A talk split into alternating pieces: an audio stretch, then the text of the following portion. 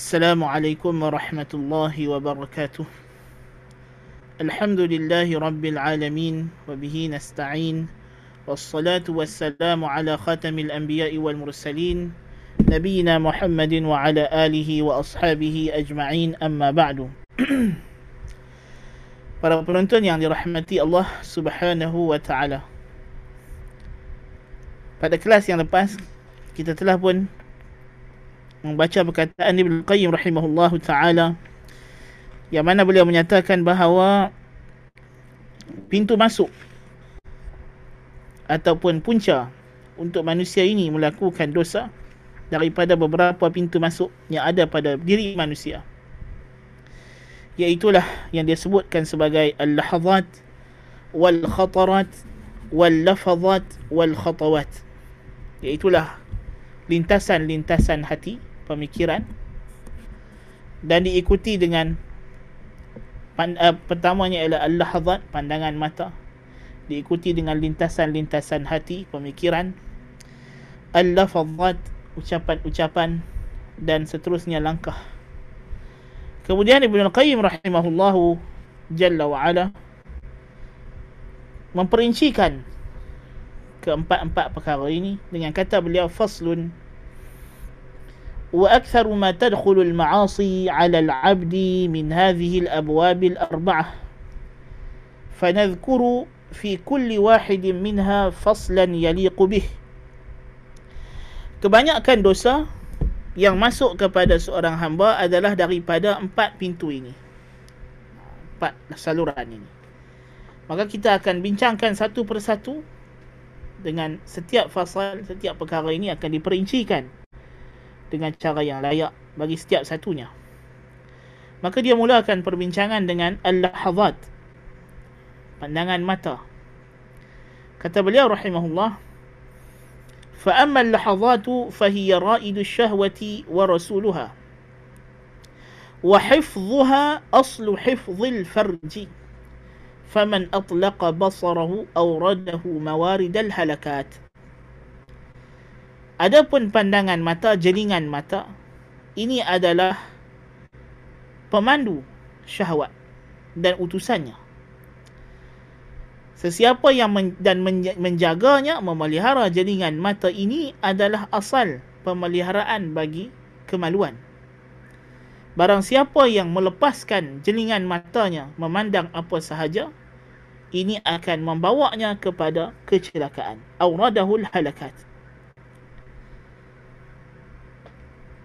وقال النبي صلى الله عليه وسلم لا تسبع النظرة النظرة فإنما لك الأولى وليست لك الآخرة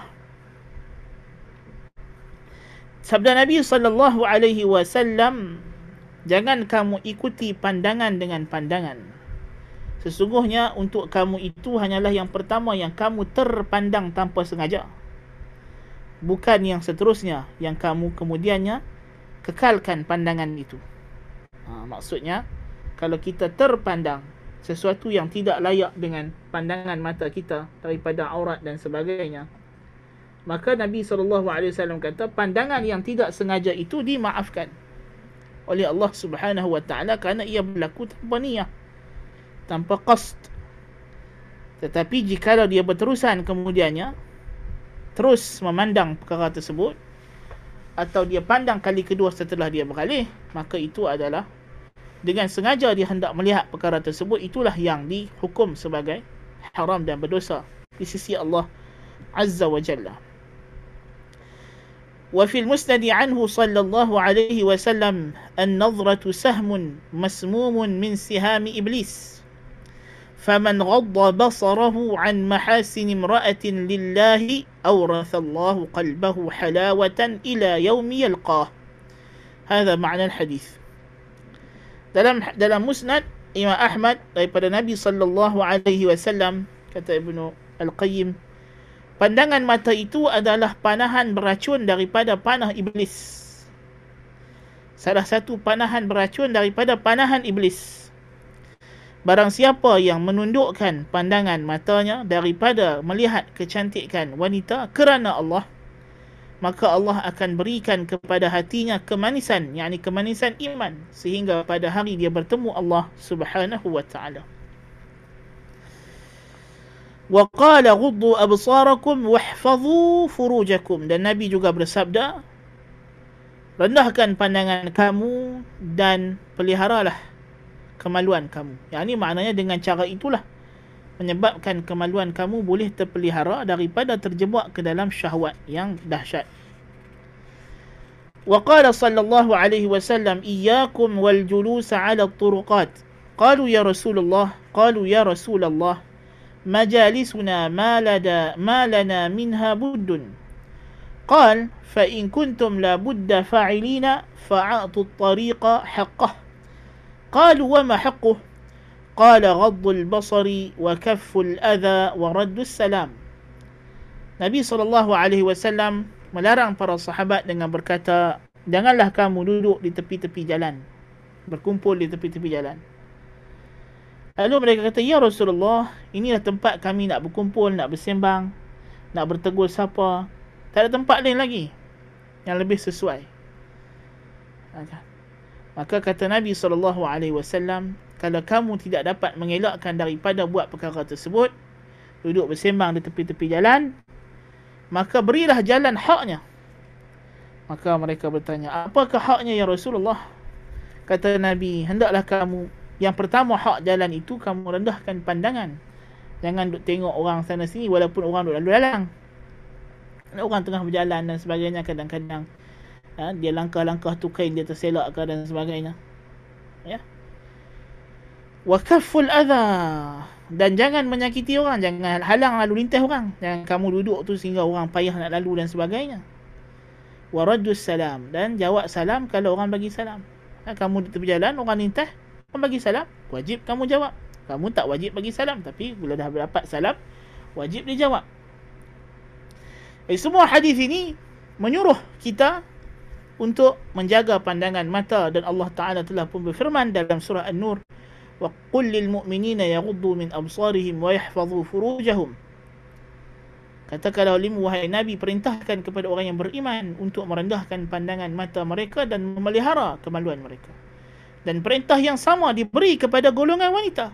Wa qul lil mu'minati yaghdudna min absarihinna wa yahfazna furujahunna dan katalah kepada wanita yang beriman juga perintahkan kepada mereka hai Muhammad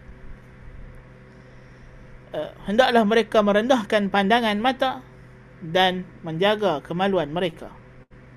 Ini kemaluan tidak akan terpelihara daripada melakukan syahwat yang dilarang melainkan dengan asalnya ialah kita memelihara mata kita daripada memandang perkara-perkara yang uh, boleh membangkitkan syahwat tersebut. والنظر أصل أصل عامة الحوادث التي تصيب الإنسان. فإن النظرة تولد خطرة ثم تولد الخطرة فكرة ثم تولد الفكرة شهوة ثم تولد الشهوة إرادة ثم تقوى فتصير عز عز عزيمة جازمة فيقع الفعل ولا بد ما لم يمنع منه مانع. Kemudian Ibn Qayyim rahimahullah cerita dekat kita proses. Macam mana proses syahwat ini berlaku. Dosa itu berlaku. Macam mana dosa boleh berlaku? Dia kata pandangan mata ini adalah asal kepada semua kecelakaan yang menimpa manusia. Semua dosa yang kena pada manusia ini hakikatnya adalah daripada berpunca daripada pandangan matanya. Kerana pandangan mata melahirkan lintasan hati di benak fikirannya. Lintasan hati jikalau dilayan akan melahirkan idea pemikiran. Pemikiran akan membawa kepada syahwat, kegemaran. Kegemaran membawa kepada kehendak. Kehendak akhirnya membawa kepada keazaman yang jitu. Kalau dah ada keazaman yang jitu, berlakulah perbuatan tersebut. Tidak dapat, tidak mesti jadi selama mana tidak ada halangan luaran yang datang menghalang. Ada. Kita pergi bazar Ramadan. Tengok. Rambang mata tak? Tengok kuih sana, tengok makan sini, makan sini. Maka terlintah di fikiran, eh sedap juga ni makan ni. Eh sedap juga makan ni. Lepas tu, hmm, okey kot, boleh beli kot. Lepas tu, seronok, sedap nak makan. Nampak syahwat jadi gemar. Akhirnya beli. Beli sehingga tidak terkawal. Kan? Makan kuih sepotong, makan nasi setengah pinggan, dah kenyang. Tadi beli ha, nasi tiga bungkus. Nasi nasi putih lauk campur, nasi berani tiga bungkus. Ha, kan? Kuih tadi ada sepuluh jenis, satu jenis dua dua dua bekas. Kan? Ha, dah siapa nak makan? Ha, kan? Bangkit sok, hmm, makanlah apa yang ada. Bukan nak boleh habis semua tu. Dah membazir. Tengok, pembaziran berpunca daripada pandangan mata juga. Kan? Orang buat maksiat mencuri. Merompak. Kerana dia suka melihat kepada kesenangan orang. Lalu dia bandingkan ke ke ke, ke apa? Uh, kehinaan ataupun kesusahan diri dia. Dia kata sebabkan itu dia teringin nak kaya macam orang tersebut. Sedangkan setiap kita ni Tuhan dah bagi habuan masing-masing. Kita dilarang daripada hasad dengki kepada keistimewaan yang Allah Ta'ala bagi kepada manusia makhluk yang lain. Setiap orang ada bahagian masing-masing. Ha? Ada orang yang Tuhan cipta jadi miskin, ada orang yang Tuhan cipta jadi kaya, ada orang yang Tuhan cipta jadi sederhana. Ya. Itu semua telah ditetapkan telah ditulis ketika kita dalam perut mak kita lagi fayu'maru bi katbi arba'i kalimat ha? an umrihi wa amalihi wa syaqiyyun aw sa'id. Disuruh tulis umurnya berapa lama ajalnya rezekinya amalannya ahli syurga atau ahli neraka itu sudah diketahui oleh Allah Azza wa Jal. Tetap bukan kita nak boleh ubah rezeki yang Tuhan dah tetapkan secupak takkan kita boleh ubah jadi segantang. Yang segantang kita tak mungkin boleh kurang walaupun jadi suku gantang setengah gantang. Ha, kan? ha, jadi maknanya benda itu kita kena qanaah kena redha ya? Sebab yang kita suka duk tengok kekayaan orang. Ah ha, tengok apa nama Oi orang tu beli perabot baru pi rumah kau ni. Oh cantik perabot dia. Tengok lampu rumah dia. Tengok. Itu semua melahirkan syahwat. Syahwat nak kepada harta. Sedangkan dia dia tidak akhirnya dia tidak mengukur baju di badannya sendiri. Dia ukur baju pada orang lain. Dia tak mampu dapat cara yang halal. Dia cari dengan cara yang haram. Akhirnya makan rasuah.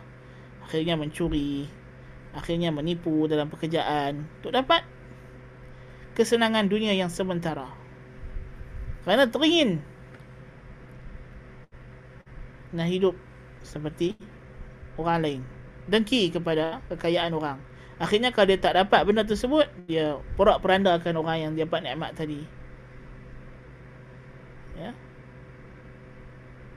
Ha, jadi itu kita tak sedar kita ingat benda tu biasa. Tapi itu syahwat yang dilarang.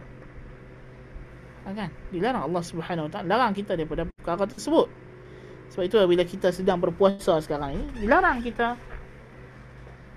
Ha, makruh bagi orang yang berpuasa melihat kepada benda-benda yang cantik mencium benda-benda yang wangi. Kan? Oh pagi-pagi kita punya rutin apa? Oh, selalu pagi-pagi keluar rumah tengok taman-taman tengok bunga-bunga Ya puasa? Puasa makruh. Kan? Kita Sebab Allah Ta'ala nak latih jiwa kita ini Supaya menghalang kita daripada Memandang kepada benda-benda yang haram. Kita menyekat pandangan mata kita daripada melihat benda yang harus Masa kita berpuasa Supaya pandangan mata kita tak melihat perkara yang haram? Melihat aurat orang bukan saja aurat orang rumah orang di dalam rumah orang dilarang kita jenguk-jenguk rumah orang. Ha, kan? Punca jadi mengumpat, jadi fitnah. Ialah kerana menjenguk-jenguk, mengintai-intai rumah orang. Dan mencari-cari aurat dan kesalahan orang dalam rumah. Sebab itulah Nabi SAW izinkan kepada tuan rumah untuk cucuk bagi buta mata orang yang mengintai rumah dia. Kan? Maknanya kalau dia cucuk sampai buta pun tak ada dia, tak ada apa. Bagi orang yang mengintai. Ini kau dah datang rumah orang, Ketuk pintu bagi salam orang tak buka. Dia duduk pergi cari pula ke pintu dapur. Eh orang dah tak jawab sudah balik lah. Apa tergigil lagi. Kan? Ini dah dah pintu depan tak ada tak boleh tak tak ada menyahut. Dia mai kok belakang. Mai mengintai kok tikap. Mai mengintai kok apa? Bilik. La ilaha illallah Muhammadur Rasulullah. Kecuali kalau kita tahu waktu ni dia duduk masak pun. Kita pergi ikut pintu dapur, bagi salam macam pintu depan lah. Jangan duduk mengintai. Ha, kan? Ini dia duduk main jengoi ikut tingkap. Buat apa tu? Oi, terkejut kawan tu. Mungkin dalam keadaan tidak menutup aurat, tidak bersedia untuk menerima tetamu, kawan tengah nak berehat, apa semua. Buatan cukup haram. Setengah orang dia tak faham. Kan? Dia tak faham apa dia yang haram apa dia yang halal. Dia ingat haram babi haram makan ayam anggi, uh, ayam itu halal. Itu je. Dia, dia ingat halal haram ni dalam bab makan. Kan? Padahal setiap gerakan kita ada halal dan haramnya jadi ini di antara perkara yang kita kata punca mata ini membawa kepada banyak dosa bawa kepada banyak dosa. Nasallallahu al-afiyah. وفي هذا قيل الصبر على غض البصر أيسر من الصبر على ألم ما بعده disebutkan bersabar menahan diri untuk merendahkan pandangan lebih mudah daripada bersabar atas keperitan yang terhasil kerana kita melepaskan pandangan mata kita tanpa had. Kita nak pilih nak sabar yang mana? Nak tahan mata daripada melihat benda-benda yang Tuhan tak bagi atau kita nak menahan diri daripada kesan buruk kerana kita dah tengok benda-benda yang Allah Taala tak izinkan. Kalau kita dah tengok aurat yang Allah Taala haramkan ya kita dah tengok aurat yang Allah Taala haramkan dan syahwat telah timbul bukan senang untuk mengawal syahwat yang telah memuncak. Na'udzubillah min zalik ya. dibandingkan kalau kita daripada awal tadi kita tahan mata kita daripada melihat perkara tersebut. So lebih mudah jadi kalau engkau dah tengok sana tengok perempuan tengok itu tengok ini. Kemudian bila dah timbul kehendak dah ada kehendak yang begitu kuat baru engkau nak kontrol sangat sukar. Boleh jadi dia akan terlepas daripada kawalan. Qala sya'ir kullu al-hawadith mabdaha min an-nadhri wa mu'dhamu an-nari min mustasghari كم نظرة بلغت من قلب صاحبها كمبلغ السهم بين القوس والوتر والعبد ما دام ذا طرف يقلبه في أعين العين موقوف على الخطر يسر مقلته ما ضر مهجته. لا مرحبا بسرور عاد بالضرر. Oh kata syair ni Bagus syair ni Setiap Kecelakaan itu Berpunca daripada pandangan mata. Kebanyakan api itu Bermula dengan Percikan-percikan yang halus. Api yang besar tu Bermula dengan percikan api yang halus. Kita masak dapur kita pun dia mula dengan percik satu satu spark saja. Lepas tu jadi api besar. Berapa banyak pandangan yang mengenai hati pemandangnya itu seperti panahan mata pan, uh, seperti panahan anak panah yang menusuk ke dalam jantung eh, pandangan mata itu kena kepada jantung kita kesannya macam pak jantung ini kena panah dan seorang hamba itu selama mana ada pandangan yang dia bolak-balikkan maka dia berada dalam bahaya. Selagi mana dia duk biak mata dia duk tengok keliling keling sana keling sini jeling sana jeling sini tengok tak ada had. Semua benda nak tengok. Dia telah meletakkan dirinya ke dalam situasi yang ada risiko. Dia menyeronokkan matanya. Yasurru muqlatahu. Ma darra muhjatahu. Yang mana apa yang dia tengok itu menyedapkan matanya tetapi memudaratkan nyawanya memudaratkan jiwanya tidak ada ucapan ucapan selamat datang dengan kegembiraan yang menghasilkan kemudaratan tak patut dia adalah kegembiraan sururun ada bid kegembiraan yang membawa kepada kemudaratan ومن آفات النظر أنه يورث الحسرات والزفرات والحرقات فيرى العبد ما ليس قادرا عليه ولا صابرا عنه. وهذا من أعظم العذاب أن ترى ما لا صبر لك عن بعضه. ولا قدرة لك عن بعض على بعضه قال الشاعر وكنت متى أرسلت طرفك رائدا لقلبك يوما أتعبت أتعبتك المناظر رأيت الذي لا كله أنت قادر عليه ولا عن بعضه أنت صابر Di antara kesan buruk kita duk keling sana, jeling sana, tengok sana, tengok sini tak ada batas ini, dia membawa kepada rasa penyesalan dan rasa orang kata apa macam uh, rasa sakit hati, rasa geram, ya. Kerana seorang hamba itu dia melihat ada benda yang dia tengok, dia nak tapi dia tak mampu. Ada benda yang dia tak boleh nak kawal dirinya daripada perkara tersebut. Macam kita kata tadi lah. Oh, suka sangat tengok itu, tengok ini, tengok. Kan, akhirnya. Tapi dia tak mampu nak buat benda tersebut. So, apa yang dia dapat? Hanyalah gigit jari. Hanyalah duk menyesal, duk terkenang-kenang benda tersebut. Ah, duk menyesal, duk sedih gitulah. Boy, seronoknya kalau boleh dapat benda tu. Seronoknya kalau dapat itu. Ada benda yang dia, dia tak boleh nak sabar. Dia tak boleh nak kontrol diri dia daripada terjebak ke dalam perkara tersebut yang mungkin memudaratkan diri dia. Kata syair, engkau bila engkau lepaskan pandangan mata engkau bagi ikut hati engkau ikut mata, engkau akan dipenatkan oleh pandangan mata. Engkau tengok perkara yang bukan semua engkau mampu buat, dan bukan sebahagiannya itu engkau boleh kawal diri engkau. Sebahagian perkara engkau tak boleh nak buat, sebahagian perkara engkau tak boleh kawal diri engkau daripada terjebak ke dalamnya. Kata Syekh, "Wa hadzal bait yahtaju ila syarhin wa muraduhu annaka tara ma la tasbiru an shay'in minhu wa la taqdiru ala shay'in minhu." فإن قوله لا كله أنت قادر عليه نفي لقدرته على الكل التي لا تنتفي إلا بنفي القدرة عن كل واحد Syair ni dia kata kena syarah sikit maksud dia. Yang ni engkau melihat apa yang kau tak boleh sabar daripada sebahagiannya dan engkau tak boleh mampu melakukan sebahagiannya. Jadi perkataan dia la kulluhu anta qadirun alaihi maknanya menafikan kemampuan atas semua perkara tersebut. Mungkin kita boleh buat sebahagian tapi tak boleh buat semua. Kan? Ha.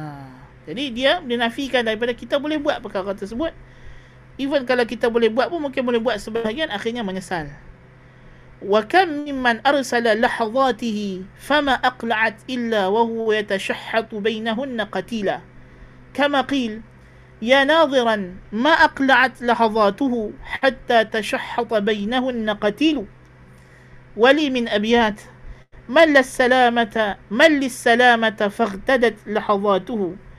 وقفا على طلل يظن جميلا ما زال يتبع إثره لحظاته حتى تشحط بينهن قتيلا.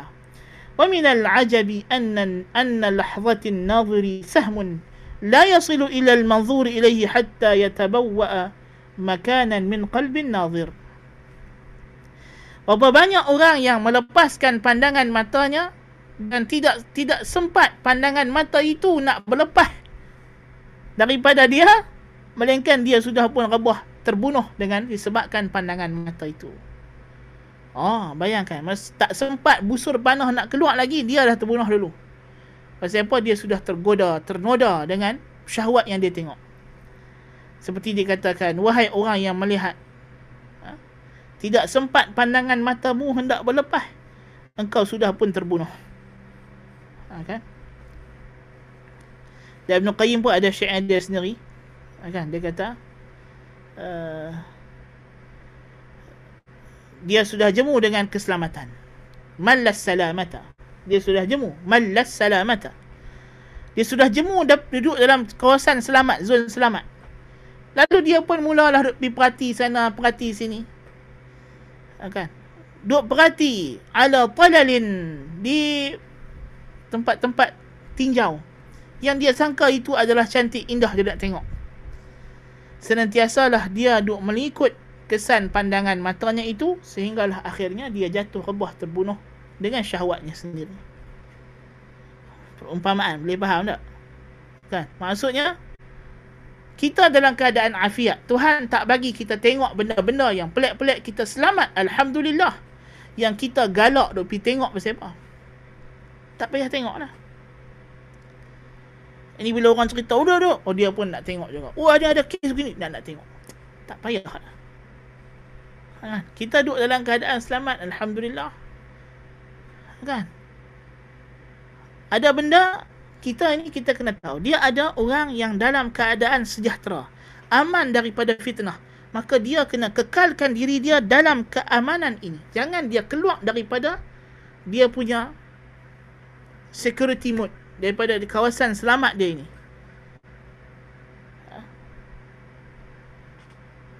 Kerana itu mem- mem- berbahaya membahayakan diri. Kita dilarang.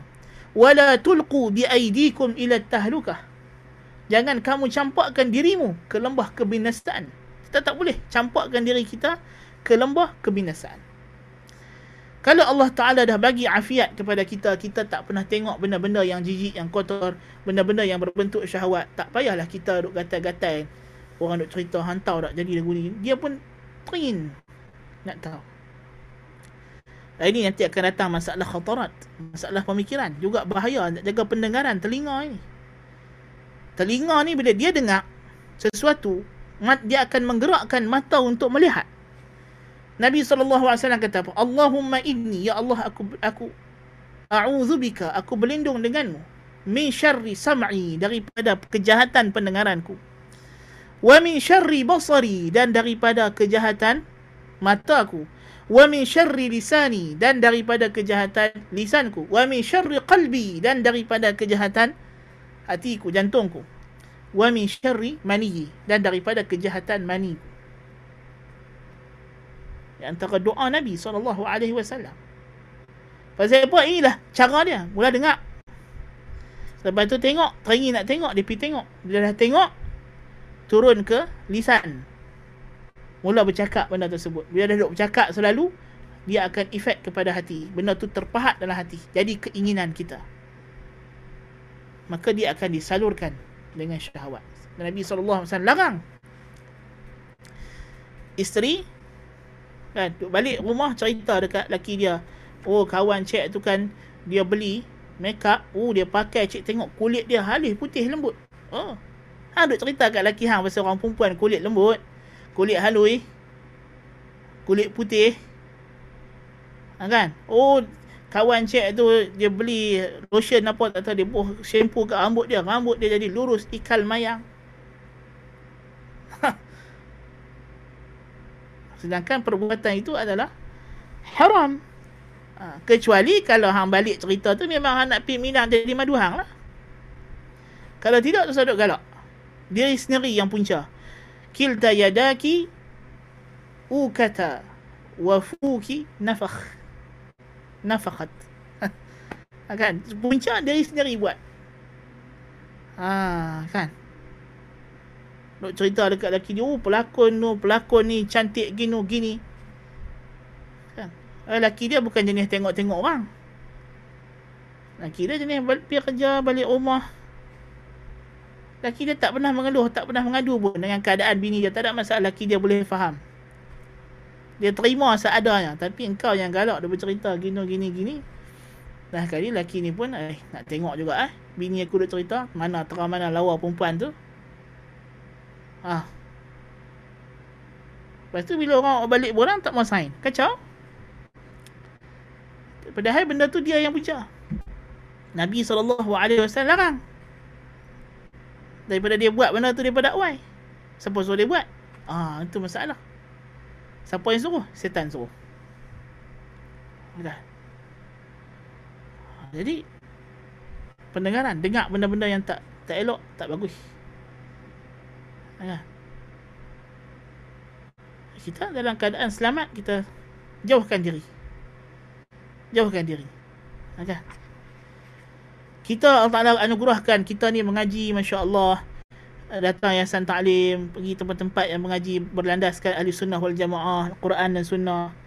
Ramai pula orang nak cerita Weh hantar ustaz ni Ustaz ni Seronok dia cerita Dia ceramah gini-gini Lawak lah apalah Padahal ustaz tu bukan ustaz sunnah. Engkau dah Tuhan berikan Satu keafiatan. Engkau diberikan jalan yang lurus. Engkau hidup dalam kepompong Dalam kelompok orang yang mengikut ahli sunnah wal jamaah tak payahlah engkau lepas tu teringin-teringin pula nak pergi dengar-dengar ceramah yang ahli bid'ah.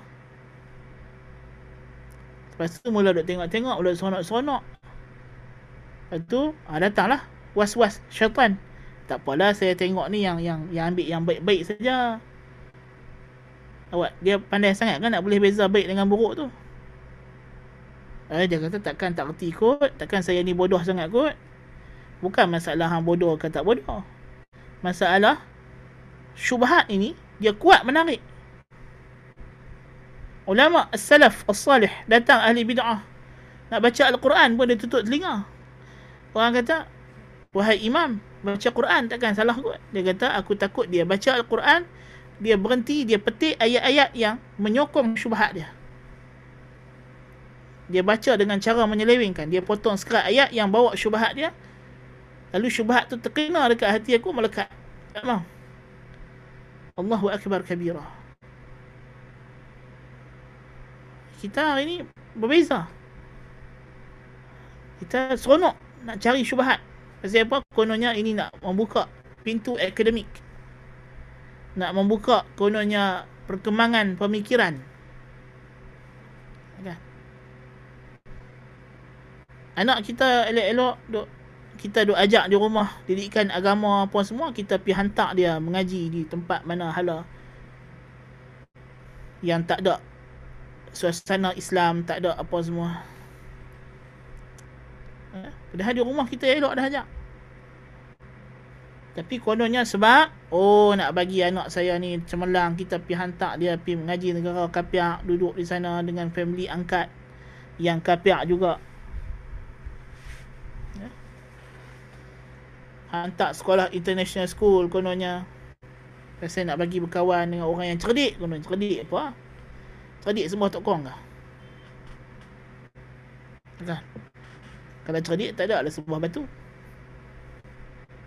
Kan jadi akhirnya kita yang dedahkan anak kita kepada syubhat. Lepas tu esok hari menyesal. Oh pasal apa lah anak saya jadi guni. Saya dah bagi dia didikan agama yang begitu cukup. Cukup kononnya. Kita cukup meluat dengan orang macam ni. Saya cukup meluat kalau dengar mak bapak lah. Bila anak dah apa nama. Jadi pelik-pelik. Lepas tu kami dah bagi didikan yang sempurna ustaz. Sempurna aku celah mana? Dia pergi tempat tu siapa yang hantar? Bukan hang hantar. Bukan pakai duit hang sempurna konon. Ha kan? Ini masalah perasaan lebih. Tak mau blame diri sendiri. Padahal punca tu zaharal fasadu fil barri wal bahri bima kasabat aydin nas. Dia yang punca. Ha kan? Dia yang punca. Bukan ada siapa punca. Ha kan? Bila anak dah mengandung anak luar nikah, dia teriak menangis mai kami dah bagi didikan didikan apa hang yang suruh dia keluar rumah begitu gini? Tak jaga. Ha? Bukan hang yang pesan dulu. Kawan-kawan elok-elok lah. Ha? Siapa yang pesan? Ha kan? Jadi kadang-kadang manusia ni lawak lah. Ha? dia buat dia buka pintu kejahatan pada diri dia. Bila kejahatan tu dah kena dekat dia dia kata tak ya Allah aku tak ada niat gitu. Macam ya, macam ada sebut dalam Quran. Orang munafikin. Ha. Jadi ini di antara masalah kita punca, kita yang buka pintu-pintu yang disebutkan ini. Pandangan mata, pemikiran, ya. Kata Ibn Qayyim, kata Syekh, min al-ajabi antara keajaiban anna lahzatan nadhiri sahmun. Pandangan mata orang yang melihat adalah panahan yang tidak akan sampai kepada yang dilihat sehinggalah ia akan kena akan ada tempat dalam hati orang yang melihat. Sebelum sempat lagi pandangan mata tu puas tengok apa yang dia nak tengok, benda tu dah duk melekat dalam hati dia daripada syahwat-syahwat yang kotor.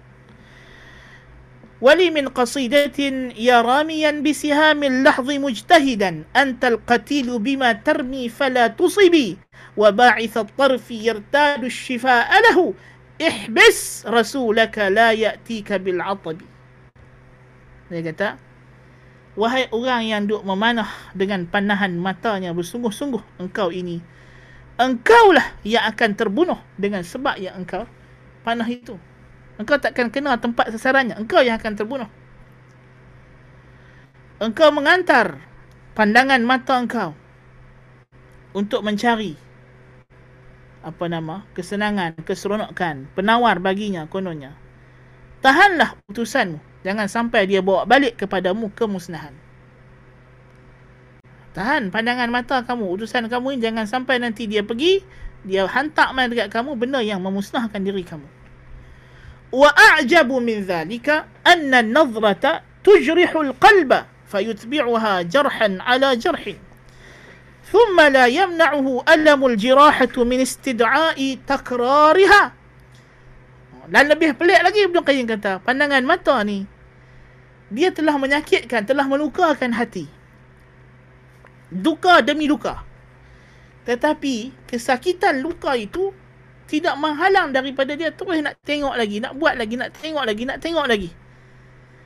ولي أيضا في هذا المعنى ما زلت تتبع نظرة في نظرة في إثر كل مليحة ومليح وتظن ذاك دواء جرحك وهو في التحقيق تجريح على تجريح فذبحت طرفك باللحاظ وبالبكى فالقلب منك ذبيح أي ذبيح Ibn Qayyim kata, engkau senantiasa lah duk tengok, duk perhati benda-benda yang Tuhan larang. Benda-benda yang engkau sangka, benda itu menyeronokkan engkau, mengembirakan engkau, engkau menyangka dia akan menjadi penawar dan perawat bagi engkau, sedangkan dia hanyalah luka di atas luka. Engkau menyembelih pandangan mata engkau dengan engkau melihat menjeling dan dengan tangisan, sedangkan hati engkau telah pun disembelih lebih dahulu. Sembelih di atas sembelih.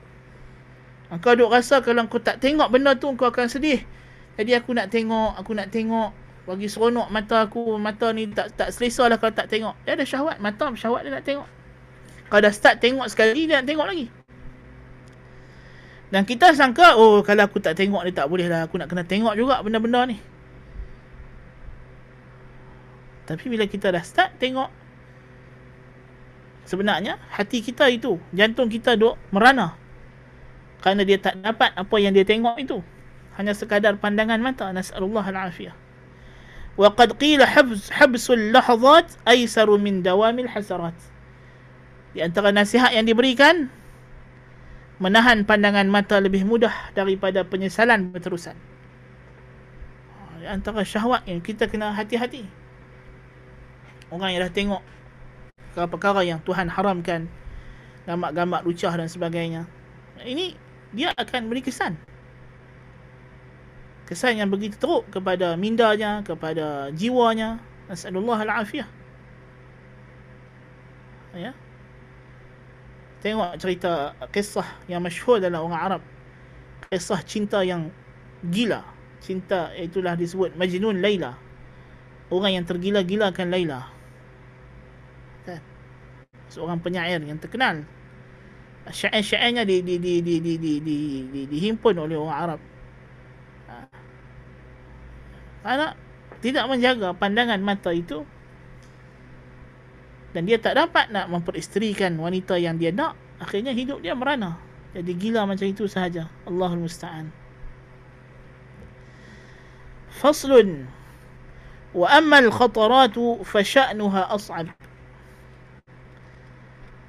Uh, So itu dia cerita pasal pandangan mata. Jelingan mata. Kita kena kontrol, kita kena kawal. Karena kalau kita tak kawal, itulah pintu pertama yang kita buka menyebabkan musuh kita kalau dah masuk ke pintu ini, dia sudah tidak akan berhenti lagi. Dia akan terus menceroboh dan menakluk satu demi satu tembok-tembok keimanan kita. Faslun wa amma al-khataratu fa sya'nuha as'abu. فإنها مبدأ الخير والشر ومنها تتولد الإرادات والهمم والعزائم فمن راعى خطراته ملك زمام نفسه وقهر هواه ومن غلبته خطراته فهواه ونفسه له أغلب ومن استهان بالخطرات قادته قصرا إلى الهلكات. Yang kedua ialah khatarat lintasan kita duk pikir-pikir duk khayal-khayal benda-benda yang diharamkan oleh Allah Azza wa Jal atau berlebih-lebihan dalam menghayalkan perkara-perkara yang diharuskan maka ini lebih berat lagi sebab lintasan pemikiran ni lebih susah untuk dikawal. Kerana ia adalah punca kepada baik atau buruk. Dan daripadanya lah akan terlahir kehendak dan kejituan dan keazaman. Daripada kita, bila kita dah start duk pikir-pikir uh, rasa macam raya tahun ni nak pakai baju apa raya. Uh, di situlah dia akan mula melahirkan rasa nak sungguh-sungguh benda tersebut dan keazaman untuk buat. Barang siapa yang memelihara khataratnya, memelihara was lintasan-lintasan pikirannya, dia akan memegang tali kekang dirinya Dan dia akan mampu menakluk hawa nafsunya. Barang siapa yang dikalahkan oleh lintasan-lintasan pemikirannya, maka nafsunya dan dirinya lebih lagi lah akan dia kalah. Barang siapa yang tidak ambil indah untuk mengawal lintasan-lintasan pikirannya, itu akan membawa dia tidak dapat tidak kepada kelembah kecelakaan.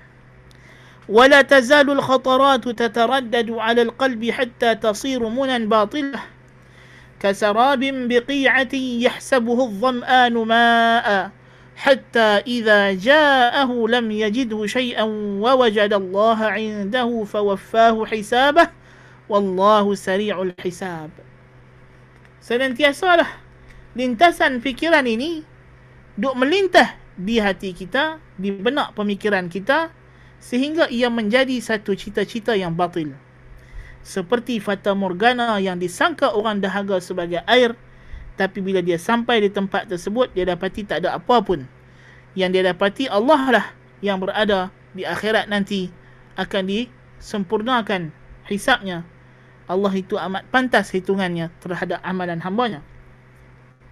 Wa akhassu an-nasi himmatan wa awda'uhum nafsan man radiya min al-haqa'iq bil amani al-kadhibah wastajlabaha li nafsihi وتحلى بها وهي لعمر الله رؤوس أموال المفلسين ومتاجر البطالين.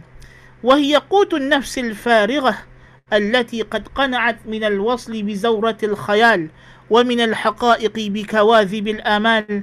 كما قال الشاعر منى إن تكن حقا تكن أحسن المنى وإلا فقد عشنا بها زمنا رغدا. وهي أضر شيء على الإنسان وتتولد من العجز والكسل وتولد التفريط والحسرة والندم. والمتمني لما فاته مباشرة الحقيقة بحسه نحت صورتها في قلبه وعانقها وضمها إليه فقنع بوصال صورة وهمية خيالية صورها فكره. وذلك لا يجدي عليه شيئا وإنما مثله مثل الجائع والظمآن يصور في وهمه صورة الطعام والشراب وهو يأكل ويشرب Oh, manusia yang paling hina keazaman dan himmah dia jiwa yang paling rendah ini ialah orang yang reda dengan angan-angan dusta daripada hakikat. Dia hidup dalam angan-angan. Dia membawa angan-angan itu kepada dirinya dan memperhiaskan dirinya dengan angan-angan. Demi Allah, ini adalah modal orang yang muflis. Dan perniagaan orang yang uh, menganggur.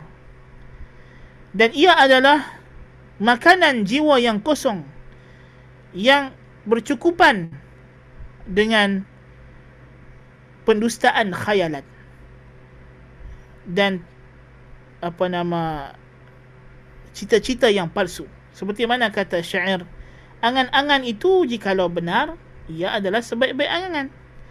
Tetapi kalau tidak maka kita dah hidup satu zaman yang apa nama orang kata apa uh, selesa tapi hakikatnya tak ada apa.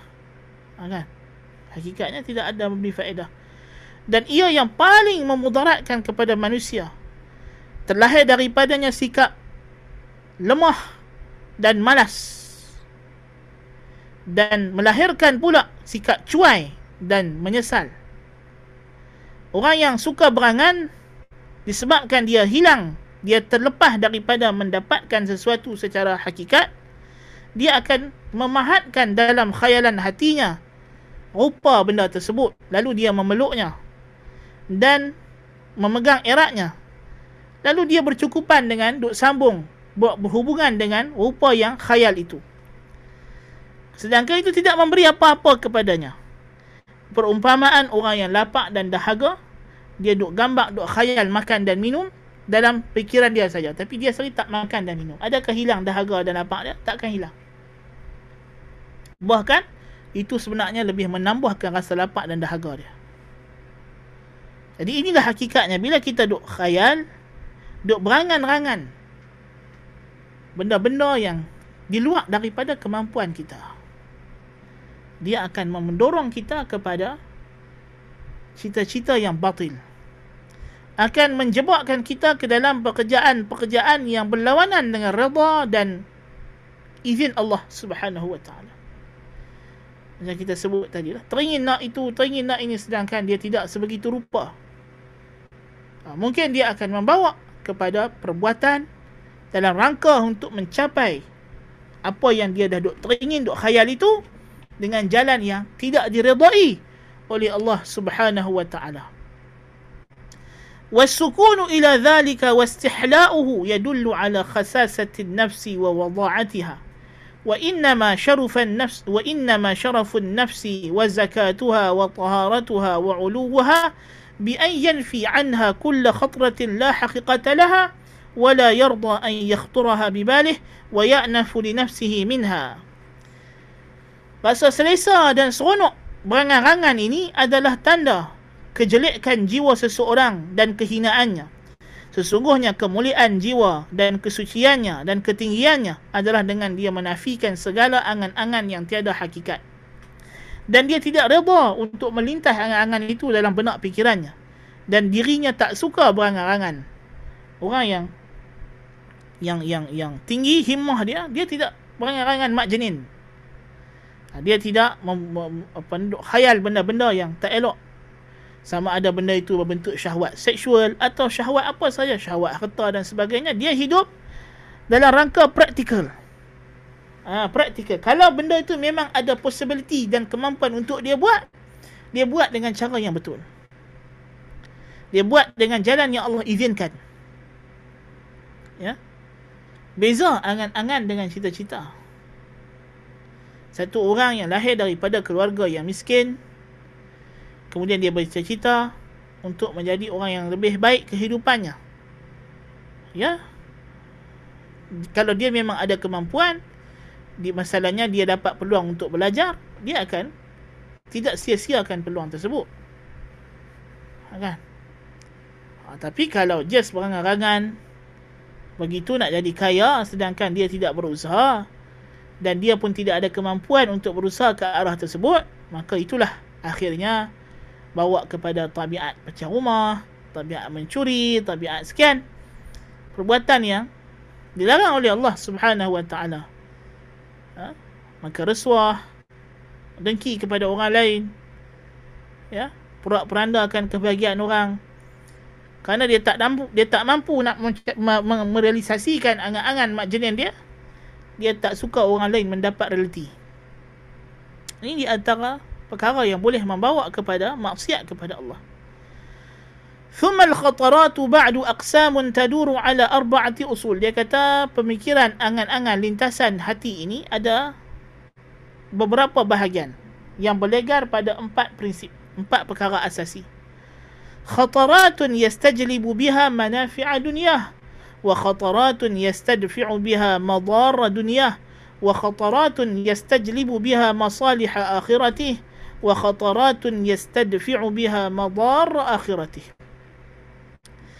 cita-cita ni lintasan-lintasan hati, lintasan pemikiran ini sama ada perkara yang lintas di fikiran kita itu berkaitan dengan benda-benda yang boleh membawa manfaat dunia atau menghalang kemudaratan dunia atau membawa manfaat akhirat atau menghalang kemudaratan akhirat.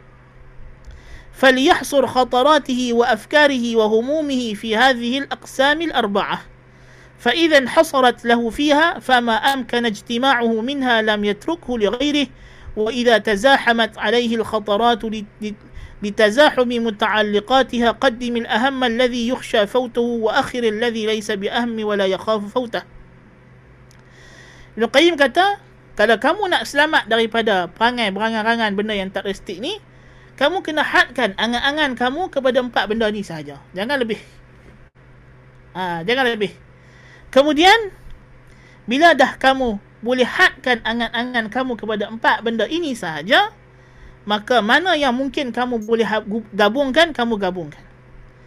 Jikalau berlaku kesesakan, pertembungan antara angan-angan dan cita-cita ini, maka dahulukan yang paling penting, yang paling ditakuti kalau ia tak dapat akan membawa mudarat yang lebih besar. Dan kemudiankan yang kurang penting dan yang tidak ditakuti kalau kita tak dapat.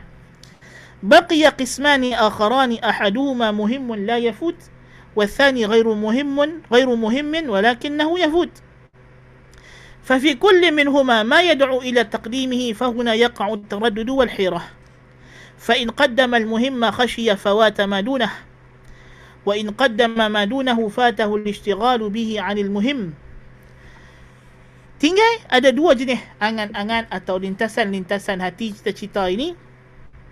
Yang pertamanya penting. Yang tidak akan luput. Yang keduanya tak penting tetapi dia akan luput. Maka setiap satu daripada dua ini membawa untuk kita nak mendahulukan salah satu atas satu yang lain. Di sinilah akan jadi kehairanan dan ragu-ragu, taraddud. Mana satu nak buat?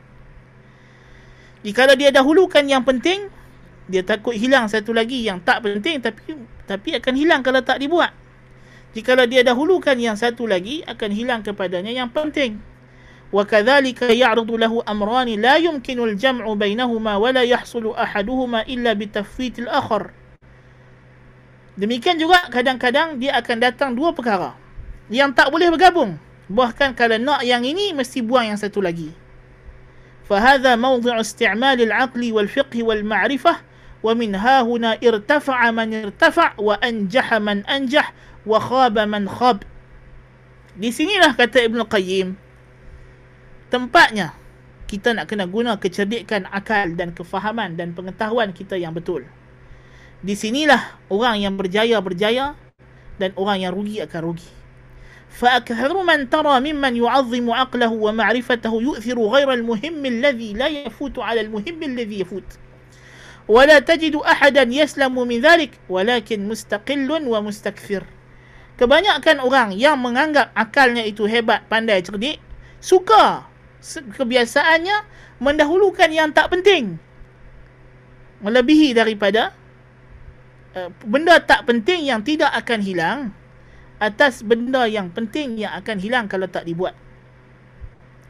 Dan engkau dapati tidak ada seorang pun yang selamat daripada melakukan tindakan ini. Yang sebenarnya bodoh. Tapi dia sangka benda tu pandai. Cuma ada yang buat sedikit, ada yang buat banyak. والتحكيم في هذا الباب للقاعدة الكبرى التي عليها مدار الشرع والقدر وإليها مرجع الخلق والأمر وهي إيثار أكبر المصلحتين وأعلاهما وإن فاتت المصلحة التي هي دونها والدخول في أدنى المفسدتين لدفع ما هو أكبر منها فيفوت مصلحة لتحصيل ما هو أكبر منها ويرتكب مفسدة لدفع ما هو أعظم منها. فخطرات العاقل وفكره وفكره وفكره لا تتجاوز ذلك. وبذلك جاءت الشرائع ومصالح الدنيا والآخرة لا تقوم إلا على ذلك. yang menentukan bab ini yang kita kena guna bila datang kes macam ini adalah kaedah yang besar yang berlegar padanya syariat dan juga qadar Allah. Yang kepadanya lah kembali segala kejadian Allah dan perintahnya. Iaitulah mendahulukan maslahah yang lebih besar berbanding maslahah yang lebih kecil dan melakukan mafsadah yang lebih ringan berbanding kerosakan yang lebih besar maka dia hendaklah menghilangkan satu maslahah yang kecil untuk mendapat masalah lebih besar dan melakukan mafsadah yang ringan untuk mengelak daripada mafsadah yang lebih besar. Pemikiran lintasan hati orang yang berakal yang betul-betul berakal tidak akan lebih daripada perkara ini. Demikianlah yang syarak suruh dan maslahah dunia dan akhirat tidak akan terlaksana melainkan dengan benda ini. So kita kena cerdik. Kita ada cita-cita itu dan ini banyak. Cita-cita manusia ni angan-angan tak berhenti. Tapi kita kena pandai tengok angan-angan mana yang paling penting yang kita kena jadikan dia real, apa nama reality. Tentulah kalau kita tengok daripada empat tadi yang penting sekali ialah masalah akhirat diikuti dengan benda yang boleh mengelakkan kita daripada mendapat mudarat akhirat. Kemudian yang membawa kepada mengelak daripada mudarat dunia dan kemudian yang mendapat masalah dunia. Ya kita nak dapat masalah dunia, kerja yang besar, teringin nak kaya. Tapi peluang yang ada, jalan yang terbuka kepada dia sekarang ini adalah dengan pekerjaan yang mungkin terkandung di dalamnya benda-benda yang melanggar syariat, benda-benda yang Allah tak reda. Dia teringin nak kaya lama dah. Sekarang datang peluang dekat dia. Satu pekerjaan dengan gaji yang cukup besar. Tetapi pekerjaan ini mungkin akan terkandung padanya benda yang melanggar syariat. Dia teringin nak duduk rumah besar. Dia teringin nak duduk rumah yang hebat. Nak ada kereta yang hebat. Tapi dia kena fikir dengan waras. Ha? Kalau dia tak dapat rumah yang besar di dunia. Kereta yang besar di dunia. Adakah dia akan hilang benda tersebut? Tidak. Di akhirat akan diganti oleh Allah Ta'ala. Kalau dia berterusan dalam keadaan taat kepada Allah Azza wa Jalla. Okay. Ha, so, apa sahaja kesenangan dan kemewahan dunia yang kita ada ini, yang ada di dunia ini, yang kita tak dapat, tidak rugi. Kerana kesenangan dan kemewahan dunia ini dibanding dengan kesenangan dan kemewahan akhirat tidak ada nilai sama sekali. Nothing. Tetapi jikalau kita gagal mendapat kemewahan du akhirat, kemewahan dunia yang kita kecapi ini tak ada apa, tak ada makna kerana kesengsaraan akhirat itu akan melenyapkan segala kelazatan dunia ini. Seperti mana kelazatan akhirat tidak ada tolok bandingnya dengan kelazatan dunia. Dan azab akhirat tidak ada tolok bandingnya dengan azab dunia. Jadi orang yang cerdik kita fikir macam itu. Ya. Kalau terlintas di benak hatinya perkara-perkara yang seronok, yang melazatkan, ya dia kena dahulukan yang ada masalah akhiratnya yang menolak kemudaratan akhiratnya Kan? Jangan sampai kerana nak seronok di dunia, hilang keseronokan di akhirat dan mendapat kesengsaraan di akhirat. Allahul Musta'an. وعلى الفكر وأجلها وأجلها وأنفعها ما كان لله والدار الآخرة فما kana lillahi anwa'. maka dia kata pemikiran yang paling elok yang paling bermanfaat ialah yang kerana Allah dan hari akhirat dan negeri akhirat pemikiran yang kerana Allah ni ada beberapa jenis ahaduha al-fikratu fi ayatihi al-munazzalah wa ta'aqquliha wa fahmu muradiha minha muradihi minha walidhalika anzalaha Allah Ta'ala لا لمجرد تلاوتها بل التلاوة وسيلة قال بعض السلف أنزل القرآن ليعمل به فاتخذوا تلاوته عملا Yang pertama, berfikir tentang ayat-ayat Allah yang diturunkan, ayat Al-Quran. Dan memahami maknanya.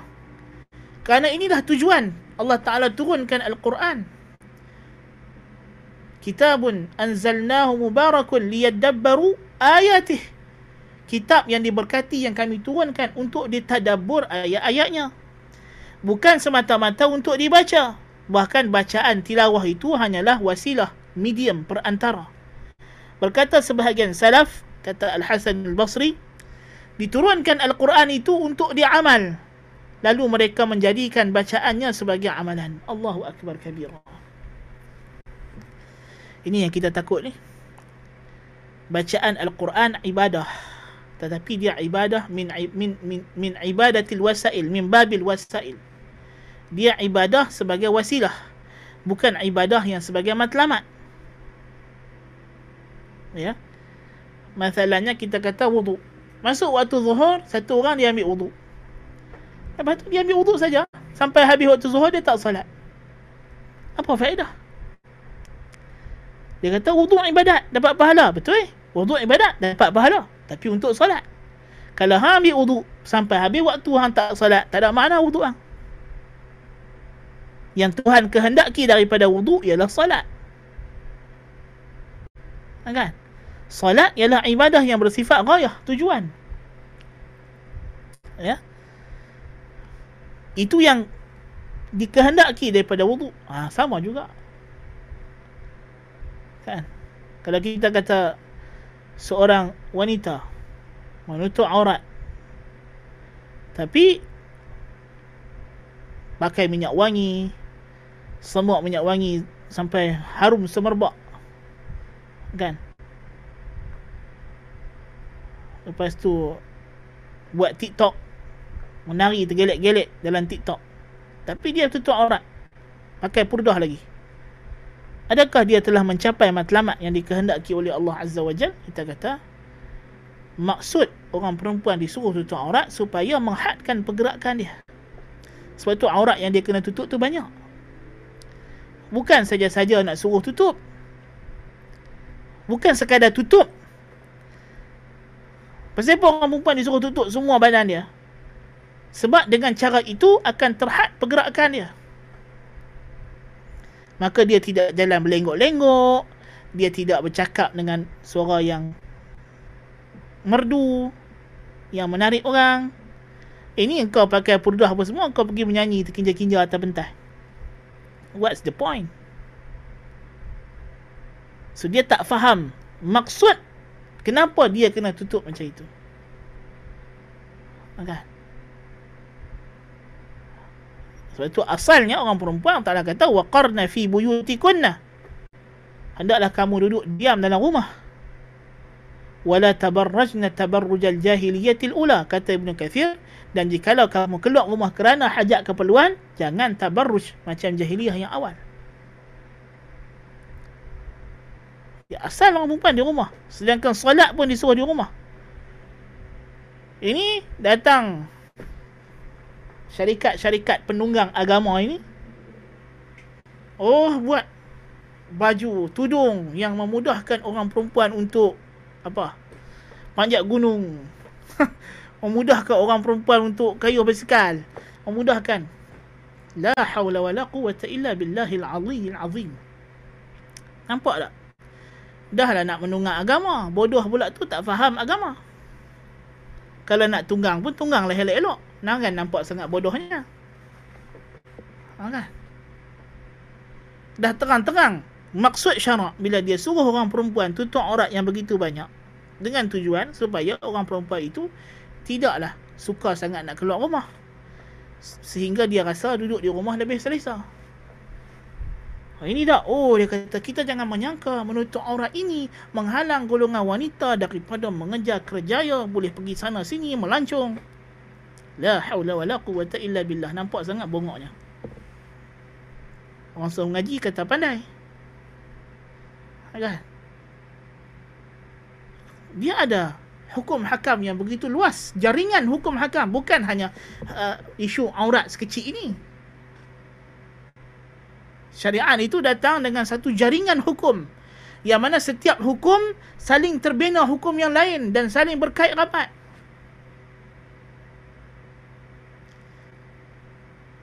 Perempuan dicipta dan setiap hukum syarak berkait dengan sistem aturan alam yang Allah Ta'ala telah sediakan. Sebab itulah kalau kita ubah hukum syariat, kita ubah hukum alam. Maka yang berlaku bencana alam.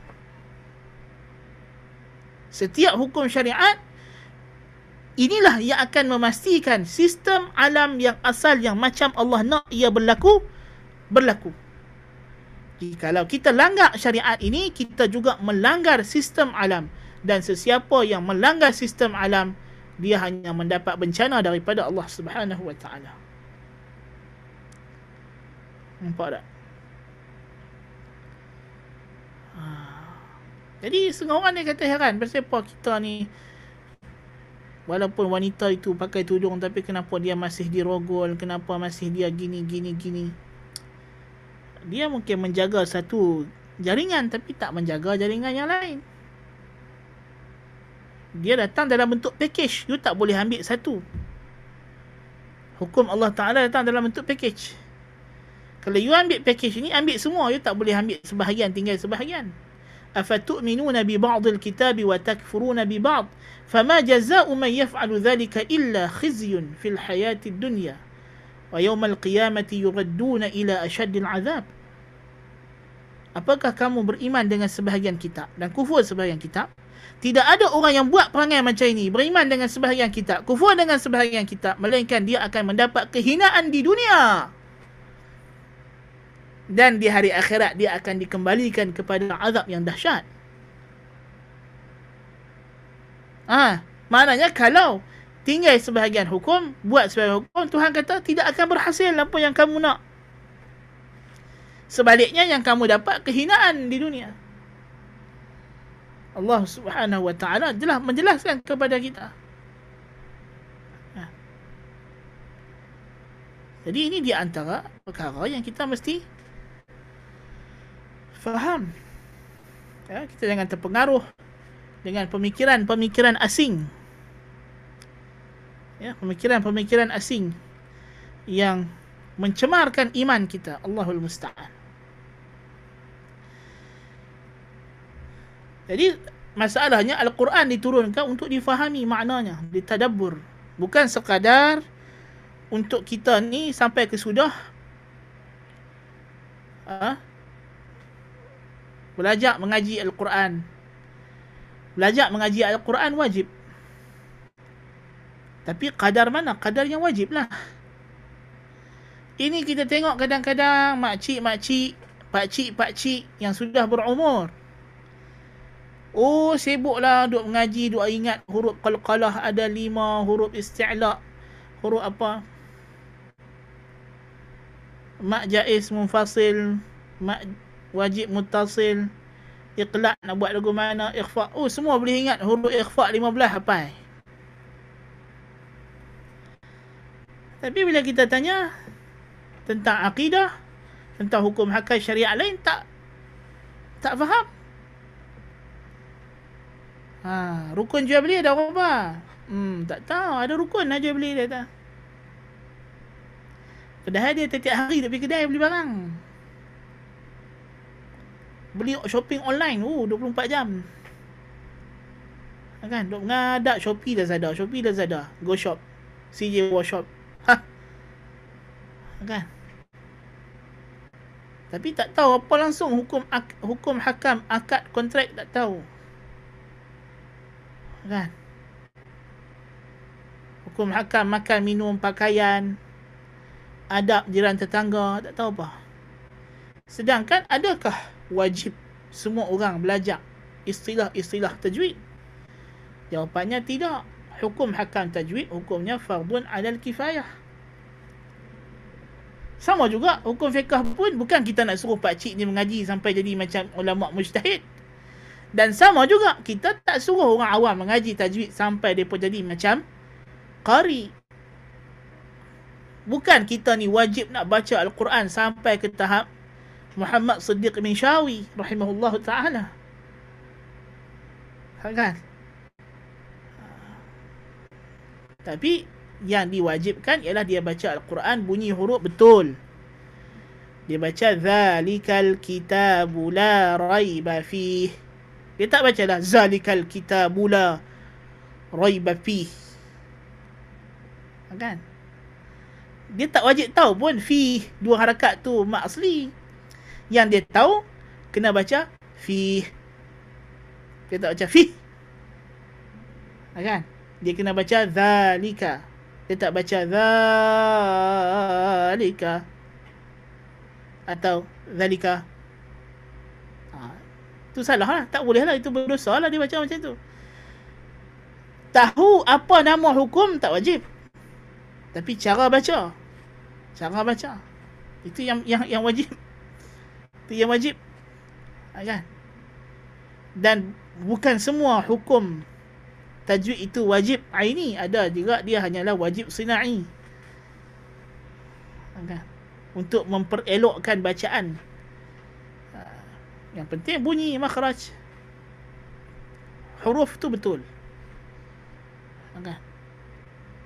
lepas tu yang penting sekali kita kena tahu hukum hakam Allah Ta'ala yang terkandung dalam Al-Quran yang kita duk baca tu jangan sampai kita duk baca Quran, Quran duk laknat. Ha. Ini, oh, qari'ah. Punya elok baca Quran. Tapi tu dia. Pi pesta baca Quran tu, pakai baju lilak-lilak. Minyak wangi semua sampai tiga botol. Gincu sampai merah-merah lebih daripada lampu hak. lampu hak yang suruh dia berhenti Quran tu. Baca Quran tu. Lebih terang mulut dia daripada lampu tu. Kan? Lepas tu baca ayat. وَقَرْنَ فِي بُيُوتِكُنَّ وَلَا تَبَرَّجْنَ تَبَرُّجَ الْجَاهِلِيَّةِ الْأُولَى Ha, ayat Ayat tu laknat dia. Nasalullah al-afiyah. Tak maulah jadi macam itu. Teruk sangat. apa faedah? Kan? Baca Quran punya sedap. Lepas tu dia pun dah baca Quran sedap orang panggil jadi penyanyi nasyid. Qari'ah, munsyidah. Lepas tu baca Quran. Fala takhda'na bil qawl. Hai orang perempuan, isteri Nabi, orang perempuan, janganlah kamu melunak-lunakkan suara. Dah dia tadi baru dia tergedik-gedik nyanyi. Allahul musta'an.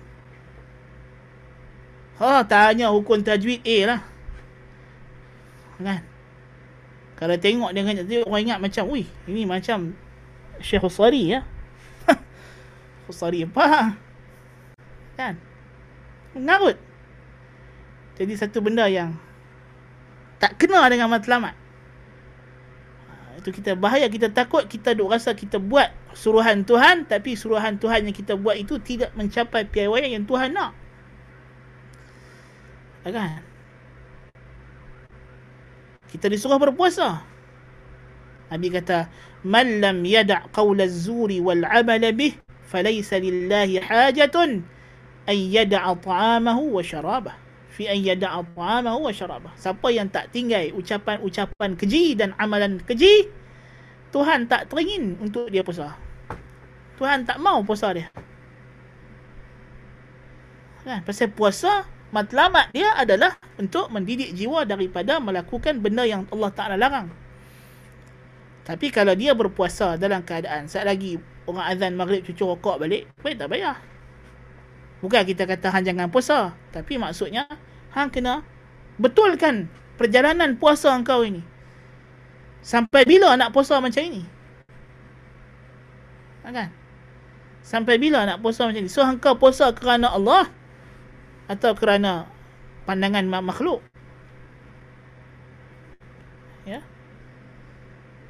jadi itu perkara yang kita kena faham Al-Quran diturunkan untuk diamalkan perintahnya dan dijauhi larangannya bukan membacanya itu menjadi amalan utama tetapi tentulah kalau kita tak baca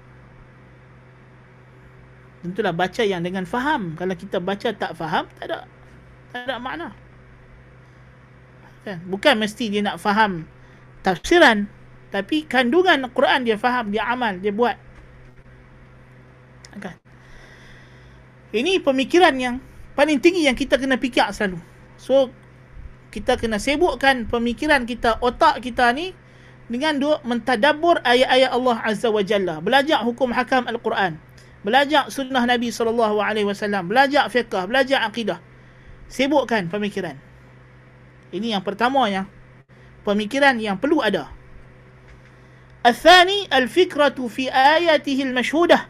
والاعتبار بها والاستدلال بها على أسمائه وصفاته وحكمته وإحسانه وبره وجوده وقد حض الله سبحانه عباده على التفكر في آياته وتدبرها وتعقلها وذم الغافل عن ذلك Yang kedua, pemikiran kita ni kita nak kena sibukkan dengan apa? Fikir tentang ayat-ayat Allah yang terbentang di sekeliling kita ini untuk kita menambah iman. Untuk kita yakin akan sifat-sifat Allah kehikmahnya, ihsannya, kebaikan kurnianya, limpahan rahmatnya kepada kita. Allah telah menggesa para hambanya untuk berfikir tentang ayat-ayat tanda-tandanya dan mentadaburnya dan berakal akannya dan mencela orang yang lalai. Walaqad dhara'na li jahannam kathiran min al-jinn wal-ins lahum qulubun la yafqahuna biha ولهم أعين لا يبصرون بها ولهم آذان لا يسمعون بها أولئك كالأنعام بل هم أضل أولئك هم الغافلون Allah Ta'ala kata kami telah penuhkan neraka jahanam ini dengan jin dan manusia. Pasal apa? Mereka ada otak tapi tak fikir. Otak ada tapi tak guna untuk fikir. Fikir dia hanya untuk dunia sahaja tak ada fikir untuk akhirat. Ada mata, tapi tak tengok. Tak tengok ayat-ayat Allah Ta'ala. Dia kerja nak tengok hak syahwat saja. Ada telinga, tapi tak dengar ayat Al-Quran. Tak dengar mengaji agama. Tak dengar ceramah agama. Yang dia dengar, noh, benda-benda yang Tuhan larang. Dengar orang duk sembang mengumpat. Dengar pasal orang fitnah. Duk dengar pasal orang nyanyi-nyanyi. Ula'ika kal an'am. Depa ni macam binatang ternakan mereka. Bal hum adall. Bahkan depa ni lebih teruk. Lebih bongok daripada ayam kambing itik depa sendiri. Siapa mereka ini? Ulaika humul ghafilun. Mereka ni orang yang lalai. Yang tak ambil kisah Yang tak ambil indah. Suruhan Allah Ta'ala. وَمَنْ أَظْلَمُ مِمَّنْ ذُكِّرَ بِآيَاتِ رَبِّهِ ثُمَّ أَعْرَضَ عَنْهَا إِنَّا مِنَ الْمُجْرِمِينَ مُنْتَقِمُونَ siapa yang lebih zalim dibandingkan dengan orang yang telah diberi peringatan akan ayat-ayat Tuhannya kemudian dia tak ambil peduli sesungguhnya kami akan mengazab orang yang berdosa ini Allahu akbar kabira ini masalah kita hari ini berada dalam satu ayat Allah Ta'ala yang begitu dahsyat. Kita kena pandemik.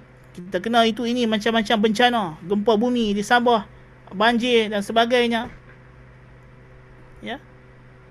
Pun masih tidak mengambil iktibar tidak ambil pengajaran dan tidak menambah iman kita. Sebaliknya yang menyedihkan kita semakin lama pandemik ini berterusan kita dapat menyaksikan munculnya wajah-wajah nifaq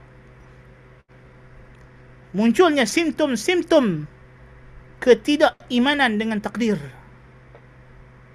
Ketidaksabaran terhadap ujian Allah Subhanahu wa taala dan ianya berpunca kerana tawakal kepada makhluk. Ada yang bertawakal kepada kerajaan, ada yang bertawakal kepada doktor, ada yang bertawakal kepada vaksin, ada yang bertawakal kepada teori konspirasi, ada yang bertawakal kepada apa nama sains macam-macam lah tapi tidak bertawakal kepada Allah Jalla wa Ala. Ha? daripada dia menyerah diri dan mengaku ini adalah punca kesalahan daripada dia dia menyalahkan ini adalah konspirasi orang itu ini. Untuk mengenalkan bisnes dia supaya bisnes dia jatuh. Inilah orang pihak kapitalis tak suka aku bisnes aku dia aku orang kaya. Depa tak suka depa buat kono ada pandemik habis kedai aku kena tutup. Daripada dia lupa daripada dia sibuk duk fikir apa dosa aku kepada Allah Taala sampai Tuhan tutup kedai aku ni. Eh, zakat berapa kali tinggal tak bayar tak tahu. Eh, dalam kedai aku ni banyak benda hak halal ke hak haram aku jual tak tahu. Duit duk simpan dalam bank tu, duk dapat bunga faedah tu, eh penuh dak aku asing tak tahu. Dia tak fikir lagu tu. Yang dia fikir, oh ni lah konspirasi. Kapitalis tak menjahanamkan ekonomi orang kelas bawahan. Ekonomi orang Islam. Uh, kan? Bukan konspirasi. Memang lah. Memang untuk jahanamkan bisnes kau. Tapi bukan daripada konspirasi manusia. Daripada bala Allah subhanahu wa ta'ala. Zahara al-fasadu fil barri wal bahri bima kasabat aidin nas. Ada orang bertawakal kerajaan. No, kerajaan. Yakin pada kerajaan. Kerajaan akan tengok-tengok. Itu dia. Kerajaan makhluk. Dia bukan Tuhan. Bukan dia yang kontrol. Tidak kita jadi kerajaan Fir'aun kita jadi kerajaan Namrud. Firaun rasa dia sudah cukup sebagai pentadbir Mesir. Orang Mesir tak perlu lagi kepada lain Tuhan untuk mengurus hidup mereka melainkan dia. Sebab dia dah duduk bagi makan, dia dah duduk bagi minum, dia yang uh, jaga keamanan negeri Mesir sampai dia mengaku diri dia Tuhan. Tapi Nabi Musa AS main jentik sikit saja. Nabi Musa kata, Rabbus samawati wal ardi wa ma bainahuma in kuntum muqinin. Hai Fir'aun, tak jaga langit, tak jaga bumi. Hujan turun bukan ikut kehendak hang. Kemarau mai hang tak boleh lawan. Kalau banjir jadi hang tak boleh elok. Hang sendiri sampai masa sakit mampu. Hang tak boleh kontrol hidup hang. Betul hang nak dakwa hang kontrol hidup orang Mesir? Ini dia aku utusan Tuhan sekalian alam yang duk kawal segala benda ni. Hang kena taat pada dia juga. Tak tawakal kepada makhluk. Tawakal kepada vaksin. Oh kita vaksin sudah ada. Vaksin sebab macam hang sakit kepala makan panadol lah. Sebab saja. Ada hang beli panadol sampai hang hampak kapet merah. Tak ada tak hang demam di rumah. Bini hang beli ubat pada balik pada farmasi. Hang sambut bini hang macam mana? Tak ada. Biasa. Makan ubat belum tu lega. Kan semua itu berlaku pada keizinan Allah Azza wa Jalla. Dia yang ciptakan vaksin itu dan kesannya hanya boleh berlaku dengan izin dia. Dan dia boleh tahan kesan vaksin itu. Daripada berlaku seperti mana dia menahan api daripada membakar Ibrahim AS. Kita kena ingat tu. Kan? Sains. Oh dia kata lah ni sains dah maju. Sains dah boleh teka dah. Sains hanya teka. Sains teka ke? Yang COVID ni akan berkembang jadi macam-macam varian yang ada. Dia pun pun tak expect. Allahu Akbar kabira. Jadi akhirnya kecewa. Akhirnya meronta, merana. Bila nak habis, bila nak sudah. Sampai bila kita nak kena terkurung, tak boleh balik kampung. Padahal penyelesaian dekat diri sendiri. Bukan susah. Cuma ketegak. Tak mau mengaku kata setiap kita ini berdosa dan kena kembali kepada agama Allah Jalla wa'ala. Semua masih lagi duduk mendabik dada kata kita tak salah. Ini adalah apa nama? Ini semua punca dia konspirasi. Ini punca kerajaan gagal. Ini punca itu ini Tunding merata. Kecuali dosa sendiri. Kan? Itulah masalah kita tak tafakur pada ayat-ayat Allah Taala al-kauniyah kejadian alam kita tak tak tak tenung dia tak tadabbur dia sebagai tanda kebesaran dan keagungan dan kehebatan Allah Jalla wa Ala. الثالث الفكرة في آلائه وإحسانه وإنعامه على خلقه بأصناف النعم وسعة رحمته ومغفرته وحلمه. وهذه الأنواع الثلاثة وهذه الأنواع الثلاثة تستخرج من القلب مع تستخرج من القلب معرفة الله ومحبته وخوفه ورجاءه. ودوام الفكرة في ذلك مع الذكر يصبغ القلب في المعرفة والمحبة yas, uh, wa, uh, wal mahabbati sibghatan. Saya kata yang ketiga berfikir tentang kurnia nikmat Allah taala. Kita dah dapat macam-macam nikmat daripada Allah duk fikir tak? Duk hitung tak? Duk kira tak? Duk bilang tak? Memanglah wa in ta'udu ni'matallahi la tuhsuha takkan habis. Tapi kita kena sedaklah betapa banyak nikmat Allah taala dapat kita ini untuk menimbulkan rasa syukur kepada Allah taala. Ha, kata Ibn Qayyim rahimahullah, tiga pemikiran ini kalau kita duk sibukkan otak kita duk fikir pada tiga perkara ini dia akan melahirkan akan mengeluarkan dalam hati kita ini pengenalan pengiktirafan terhadap Allah. Cinta kepada Allah takut kepada Allah mengharap hanya kepada Allah.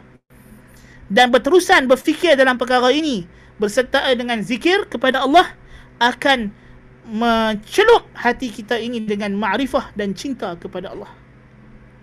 Oh, sehingga hati ini jadi itu saja yang dia ingat. Jadi ini tiga perkara yang kita kena sibukkan otak kita untuk berfikir berbanding benda lain supaya tidak jadi mak jenin, merangan benda yang bukan-bukan. Dan ada pemikiran yang keempat yang kita akan sambung pada sesi yang akan datang biiznillahi taala. Waalaikumsalam warahmatullahi. Adakah sikap melihat-lihat keliling tanpa had juga sebagai punca kepada menimbulkan persangkaan buruk seperti firman Allah Ta'ala Ijtanibu kathiran minal dhanni inna ba'da dhanni is Tab'an macam kita dah sebut tadi. Tengok semua benar lah tengok Tengok orang tu buat apa tu Dia terbongkok-bongkok tu buat apa tu. Tak payah duk tengok lah. Kalut tengok pasal apa? Kan? Nabi tak suruh Even benda mungkar yang tertutup tidak disuruh cari. Benda mungkar yang tertutup. Yang nampak depan mata kena cegah. Kita pelik. Hak depan mata kita tak cegah. Hak tertutup kita dah cari. Oi kacau. Masuk supermarket Cina pakai skirt orang Melayu pakai skirt. Nampak lutut nampak apa tak cegah pun depan mata. Memang kan nak cegah lagu mana tak tercegah lah ramai lah. Cuma kita boleh cegah dengan hati lah nak cegah dengan lisan, nak cegah dengan tangan memang tak mampu lah. Kan? Cuma boleh cegah dengan hati. Tapi orang duk buat maksiat dalam rumah dia duk kadut pindak pengintip. Itu yang menimbulkan zan, buruk sangka. Lain yang Tuhan suruh lain yang kita buat. Lain yang Tuhan suruh lain yang kita buat. Allahul musta'an. Uh, jika kita uzlah lebih membawa keselamatan diri adakah uzlah di, dibenarkan? Dengan syarat tidak meninggalkan jamaah dan jumaat bagi orang lelaki. Lain daripada itu orang perempuan memang dah jelas dah dia memang disuruh uzlah dalam rumah. Orang perempuan waqarna fi buyutikun dah jelas. Waqarna fi buyutikun yakni kamu kena berkemak dengan rumah. Ha jadikan rumah tu kembak dia tak boleh pisah. Macam kembak siam ah ha, kan tetap menetap dalam rumah itu dah jelas lah. Kan? Orang perempuan, orang lelaki lah. Orang lelaki boleh uzlah. Ni kalau dah melihat maksiat terlalu banyak, dibenarkan. Itu datang perintah daripada Nabi sallallahu alaihi wasallam uh, untuk kita meninggalkan masyarakat jikalau apa nama maksiat sudah berluasa dan uzlah lebih selamat. Selama mana dia tidak meninggalkan jumaah dan jamaah. Itu saja. Bermaksud uh, bertawakal. Apa ni? Tawakal usaha tawakal. Oh ini persoalan panjang ni. Ini kena balik kepada kelas akidah kita. Kita sebut dah tawakal ialah perasaan hati disertai dengan usaha yang dibenarkan oleh syarak. Adapun sampai ke tahap bergantung harapan kepada makhluk itu adalah syirkun fit tawakkul ini semua kita dah perincikan dengan detail pada kelas-kelas yang khusus berkenaan qada, qadar, takdir semua ni dah dah dibincangkan. So rujuk balik kelas yang khusus berkenaannya. Untuk tidak menzahirkan diri ketika menyampaikan ajaran ilmu wanita dalam kelas yang berlangsung secara online contohnya. Kelas mengaji wanita ialah dari segi adab menuntut ilmu di antara adab kita menuntut ilmu syarak kita berpakaian dengan sopan. Bukan kerana ada orang melihat dan sebagainya tapi kerana kita dalam majlis ilmu. Macam kita nak baca Quran. Bukan syarat baca Quran tutup aurat. Boleh je. Orang perempuan tak pakai tudung sambil nak tidur baca Quran. Aisyah radhiyallahu anha baca Quran sambil nak tidur. Tak ada masalah. Kalau ialah Aisyah hafal Quran macam kita tak hafal kita ada handset. Kita boleh baca sambil-sambil duduk bukan syarat. Kan? Tidak tidak menjadi syarat. Ha, tapi kalau dia tutup itu lebih sopan dan lebih beradab. Tapi tentulah sama orang perempuan dia tak wajib tak wajib tutup muka bahkan dia buka muka dia supaya lebih kenal mengenali. Tapi kalau kelas online itu mungkin ada takut bahaya ada orang yang tiba-tiba spam masuk dan itu lebih baik dia berhati-hatilah dengan dia menutup orang-orang yang wajib. Ha, itu lebih baik kan? Ha, dari menjaga keamanan ha, daripada kalau dia buat kelas online sama kawan-kawan dia tu dalam keadaan tidak bertudung tidak apa uh, mungkin kalau kata tiba-tiba dia punya kelas tu kena spam kan nasallallahu alafiyah takut bahaya pula kan uh. والله سبحانه وتعالى أعلم أقول قولي هذا وأستغفر الله العظيم لي ولكم سبحانك اللهم بحمدك أشهد أن لا إله إلا أنت أستغفرك وأتوب إليك صلى الله نبينا محمد السلام عليكم ورحمة الله وبركاته